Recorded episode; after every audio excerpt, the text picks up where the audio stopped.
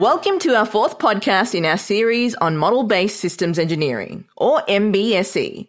We are again joining our moderator Nick Finberg of Siemens Global Marketing, interviewing Tim Kinman, Vice President of Trending Solutions and Global Program Lead for Systems Digitalization at Siemens Digital Industry Software. We are also privileged to speak to Matt Bromley and Matt Malinowski, also of Siemens, as we continue to discuss the impact of MBSE in the aerospace and automotive industries. Hello and welcome back to Model Based Matters. I'm your host, Nick Finberg, and with me as always is Tim Kinman. So far, we've had a few discussions around model based systems engineering. With an overview between just the two of us, we've also done a deep dive on product architecture. And in the last episode, we covered how teams can work together for a single system architecture. But today we're joined by Mark Malinowski and Matt Bromley from the EDA space to talk about connected development vertically instead of horizontal connections that we've had for connected engineering. Welcome to the podcast, Matt and Mark. Before we dive into the meat of MBSE for the EDA space, could you give the audience a little bit of background on yourselves? What do you work on? What does systems modeling play in the role that you do today? Sure. Thanks, Nick. I'm Matt Bromley. Within the board systems space. And so what we really mean by that is connected electronics in, in a single box. I work on the product strategy and technology roadmaps within Siemens EDA. I think I think one thing that would be really good to sort of clarify early on is EDA is a multi-domain space in its own right. And so when we think of EDA and Siemens EDA, we actually think of a PCB domain, an IC domain, an FPGA domain. And we'll talk a lot today about the interaction between those multiple domains just within EDA. Awesome. Thank you. Mark, could you tell me a little bit about yourself? Sure. Mark Malinowski. I have spent most of my electrical engineering career in some form of either designing or managing the product lines of complex system, multi-domain systems, primarily in the electronics and integrated circuit debug and test space. Later, moving into design and design flows, I started to realize that a lot of the challenges I faced were also being faced by our customers. So I began to focus on this MBSE for electronics space over the past five years. At Siemens EDA, I work across the domains that Matt mentioned that make up the EDA space to try to commonize how we do architecture decomposition and continuous verification. Yeah, system architecture has really been a consistent thread in all of our episodes so far, whether you're creating it with a single product definition and using that to guide your development across all the different groups. And even further with going into EDA because you have so many domains within your individual kind of box that everyone else kind of puts you in. But today we're going to talk about what that decomposition looks like. How are we going to go into the verification of all these processes? What does the EDA space look like to anyone that doesn't really know? And how does MBSE fit into that? Before we dive in, I guess I'd like to hear from Mark and Matt about how the industry is changing. And as you know, we move forward on this whole area of the importance of MBSE, part of the reasoning of this discussion about going vertically is that more and more the behavior that typically has been at a higher level, vehicle level, system level, is getting pushed further down in the EDA stack. It's getting pushed further down into the, the chip and the system on chip. And so I think maybe a quick conversation about how the industry is dealing with this transition might be helpful, kind of set the stage, and then we'll dive into how would you address those types of problems. And I think, Tim, there's a great sort of analogy around complexity we can bring here. Mark and I were having this chat a little bit earlier and if you look at the complexity changes in electronics over maybe the last 30, 50 years, they're just vast. We've been working in the microelectronics industry, pushing microprocessors for about 50 years. That's about half as long as we've been formally pushing gas pumping machines, right? I mean, you, you started pumping gas in about 1920s. We started microelectronics really in the 1970s. And from that first microprocessor, sort of an Intel 4004, that had about 2,300 transistors on it. A modern microprocessor might have 13 billion transistors on it. And so that's an increase in sort of a raw increase in complexity in that time of about five and a half million fold. Yet that gas pumping machine, really from a sort of functional description and a, a sort of verification perspective hasn't changed much. It just pumps gas into your car. It might do it a little bit faster, might collect a little bit of the vapor, but fundamentally hasn't changed that much. And so one of the things we really have to address in, in, in electronics is this explosion of complexity that just continues. And I mentioned that in the microprocessor space. You know, that of course has a link into software, embedded software that runs on those microprocessors and the complexity of those systems that are built around electronics. And that explosion in complexity is really what is driving our need to have a more formal decomposition methodology, both for architectural decomposition and requirements decomposition, so we can actually understand what we're building and verify what we're building the whole thing about how customers continue to shift left. You know how do i know more earlier? How do i make decisions earlier? How do i understand the implications of my decisions earlier? And to what matt was describing about the evolution of complexity there's also seems to be this evolution of performance and expectation. And i think a lot of that that you know historically may have been accomplished at a either an operational level by the human then moved into an automation through software and application level but because of complexity and performance, it gets further moved down vertically from a EDA chain. And it seems like that's the other elements going. We're putting more and more system responsibility all the way down to the board integrated circuit level than we ever did before. I think that's like one of the driving forces right now in the challenges our customer are, are facing, Tim. If you think about this square centimeter of silicon with so many billions of transistors, multiple CPUs, GPUs, DSPs, devices that handle different application specificness of the system operation. That's causing more and more of the system behavior to be determined by what code is executed at what moment in time in the system's interaction with the conditions of the environment. And in most of our discussions with our customers, when we have them in a frank moment of what keeps you up at night, it's that ability to really identify what the risk is in the corner cases of all that complexity, controlling a system, moving it through, you know, society and airspace, and whether or not we've got the corner cases covered well. That's really the challenge which maybe then that walks us into the beginning, which we stop for a minute to kind of summarize the industry. But the initial conversation is this whole connection at the system level and the system architecture and the need to have that common context available to all of the cross domain. But even more importantly, the, the ability to understand the, the, the system context, decompose it to the functions that are relevant to what you're doing and then being able to verify it back in the system context. That's that's what you guys are trying to do in the system to silicon approach, right?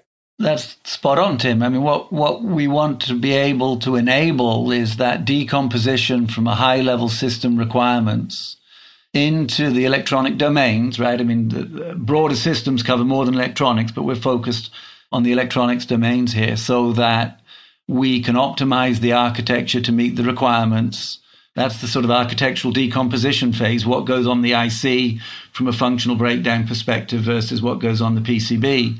And then close that loop so that we can verify those requirements, which need to be broken down as well in a much more automated fashion than, than honestly we do today. There are a lot of gaps in that process today that are just filled in by humans passing Visio diagrams and, and Excel documents and uh, signing things off uh, manually, right? And, and, and to sort of manage that in a more programmatic way through that complexity, we need to be able to connect both the the sort of digital thread of the design, but also the digital thread of the verification as well.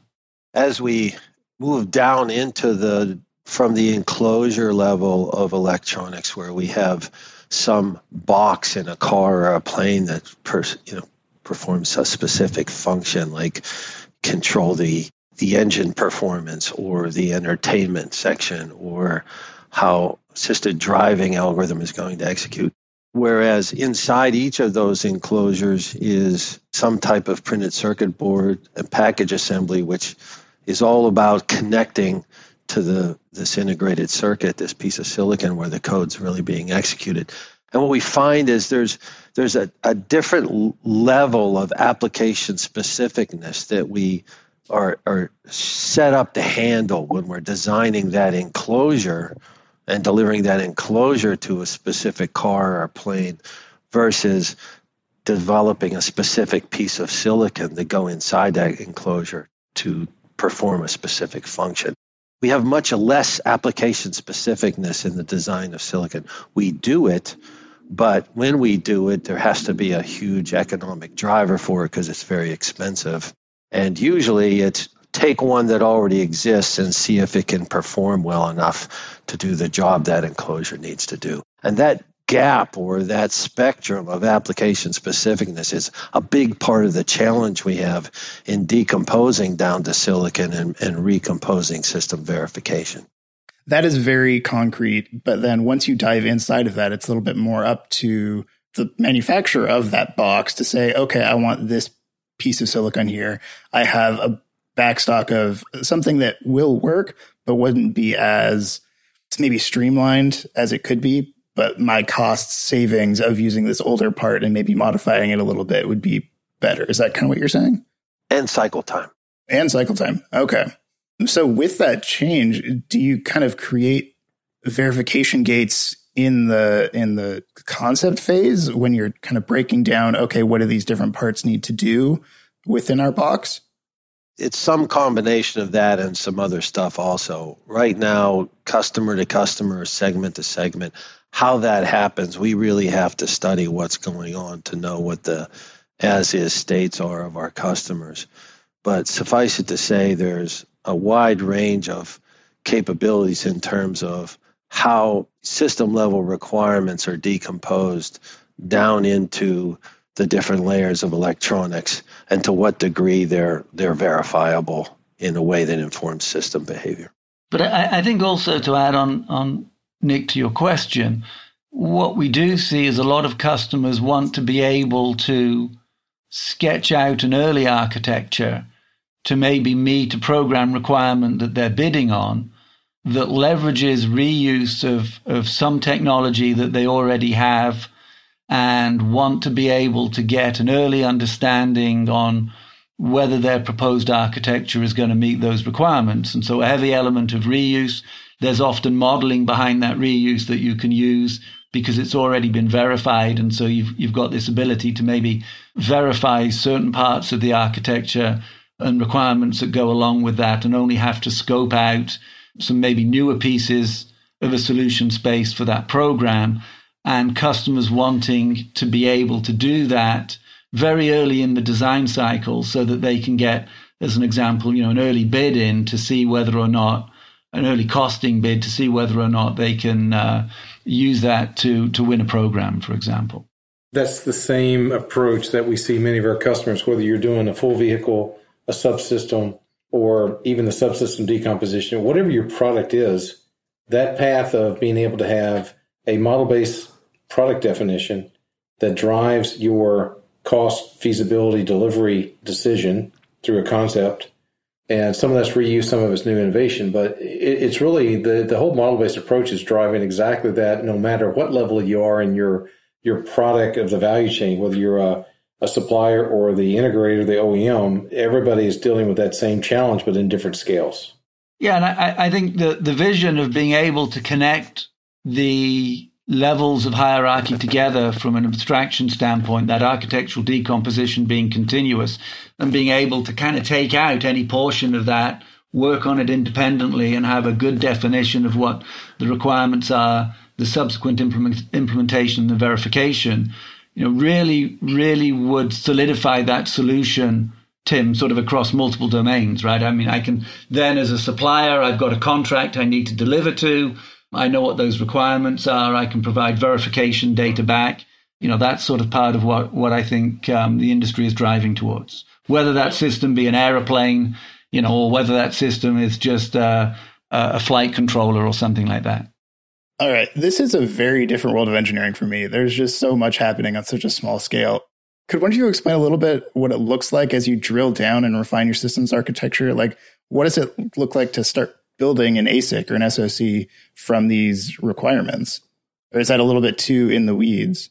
Well, I think one current example we have is in aerospace and defense, where we would be working with a customer supplying, for example, a, the subsystem that controls the the dropping of weapon systems from underwing mounts. So we we see the commonality of the mount across the different types of weapons be a source of requirements. We see interaction with the pilot as a source of requirements. And we still get some type of architectural representation, but not to the level that the supplier of this subsystem needs to build the subsystem. And so what we see is that we, we see this part of or representation of part of the air gap where immediately this model based systems engineering work product that comes from the customer gets interpreted by a human and completely reproduced in the type of architecture representations that this team knows how to work it. That fundamentally stems from the tools that generated the system level architecture representations, just they're not familiar to the subsystem engineering team. They're not fluent in those representations. They don't feel it has the features to represent the architecture the way they need it to. So they do what they need to, and you have this gap. And that's very typical. If you take that down to an IC level, it really depends on what the what the customer is. If the customer is asking for a specific microelectronics product, they may have you know fairly well refined requirements that meet to some of the industry standards. But even then, the requirements have to be refined further by those knowledgeable designers of that piece of microelectronics to do the things that they know need to happen to verify that microelectronics device is, is working to expectations, not just meeting those source level requirements pr- provided by the customer, but those things that cause that piece of microelectronics to, to malfunction. All that subject matter expertise comes out of the the designers and is usually expressed in some tool or work product that's completely disconnected from the customers. And does that extend all the way down to the manufacturer, say one of the, the silicon fabs, that the translation, I guess you could say? I think that's a great question, but it, it really is unique to the manufacturing of silicon microelectronics because it's just such a unique world of nano fabrication processes and chemistries to achieve that are so dissimilar from everything else we do in the electronics domain. But I think the question is pertinent to the other layers as well, and I think generally the answer is no. It it, it just we we don't have that consistent flow of either the architecture, information, and work products, and thus the recomposing of system verifications are very challenging. I think there's a, a, a, bit of a tangent, right? But when you start looking at manufacturing and the growing need to verify and have traceability that what was manufactured is what was designed from, from, you know, kind of a trust and traceability standpoint throughout product definition does have a link back into verification. But that's sort of a little bit of a tangent from the architectural breakdown side and a little bit more into how do you guarantee that what you wanted to design and what you built were actually what you did build? And can you verify that throughout the supply chain? Yeah, and I think, you know, if we walk this back even further, you know, let's go back to complexity because the complexity, as we described earlier, also gets back to have I adequately described what I need the subsystem system to do? Have I described it effectively? And as the complexity is driven further vertically down to the board and chip level, the need to have that shift left description and verification is even more important. And so this is where I think the, the connection to model based system engineering is becoming even more relevant. Not only is it key that I can decompose that descriptive element from the system to subsystem to component, the interfaces across those, but I'm able to simulate all that early in my decision process before I get to fabrication, before I get to manufacturing, before I get to the physical element of that. So the ability to connect the system's definition, the descriptive element of the system with requirements and parameters and architecture and interfaces, and being able to simulate that in a model based way is part and parcel to how people are dealing with the complexity. But then, but then being able to connect that vertically and deliver that in a common context all the way down through your your engineering chain is really what makes it the most powerful. I think, Tim, if you sort of take a pure, maybe a more pure electronics example, somebody mentioned uh, ECUs earlier for, for cars, but if you were to look at something like a cell phone and the complexity in, in, in a consumer electronics device like that, against some fairly simple requirements that might say this new version of the cell phone has to be able to watch video at 4K for three hours on a battery charge, sounds like a very simple requirement, but that's an incredibly complex multi domain challenge, right? I mean, you've got GPUs that as you start running video on at, at sort of high frame rate heat up, you know, that's got an impact on the battery and the power consumption. That has an impact on thermal characteristics within the device and cooling and how you uh, how you architect that cooling and sort of doing that as an individual domain means that those pieces only come together when you've got a prototype and if it doesn't if it doesn't fit together at that point you're already a huge amount of expense um, rather than being able to verify a proposed architecture earlier in the design cycle. Yeah, splitting it out, you can look at where the problems are instead of just throwing darts at a dartboard and trying to figure out what works with this black box of it's a thing and has to do this this one task. It's not doing the task anymore. Yeah, I, I, think we're we're pretty good as an industry in, in our sort of individual domains. We you know we know how to build a circuit board to meet the requirements, and we know how to build an IC to to meet the requirements. It's you know, doing that in a more complex system where there's a lot of interactivity between those, where that complexity challenge is no longer linear, right? I mean, you know, complexity has always increased in the individual domains. And so when we look at PCB as an individual domain and clock speeds and bus speeds escalating, we, we're pretty good at managing that as a single domain complexity increase. That's sort of somewhat linear. When you start bringing this multi domain problem together, the complexity increase is no longer linear, it becomes exponential all right, so you have to digitalize, you have to make sure everything's accountable. But there's one more topic that I'd like to talk to you about the automatable with MBSE. Fortunately, we're running a little short on time today. Uh, next time we get together, let's dive into how to make development more efficient with MBSE. Thank you for joining Tim and myself. I look forward to continuing this conversation on our next call. Thank you for joining us in this fourth podcast of our series on model based systems engineering. As always, we look forward to future discussions on innovative technologies that impact the future of manufacturing.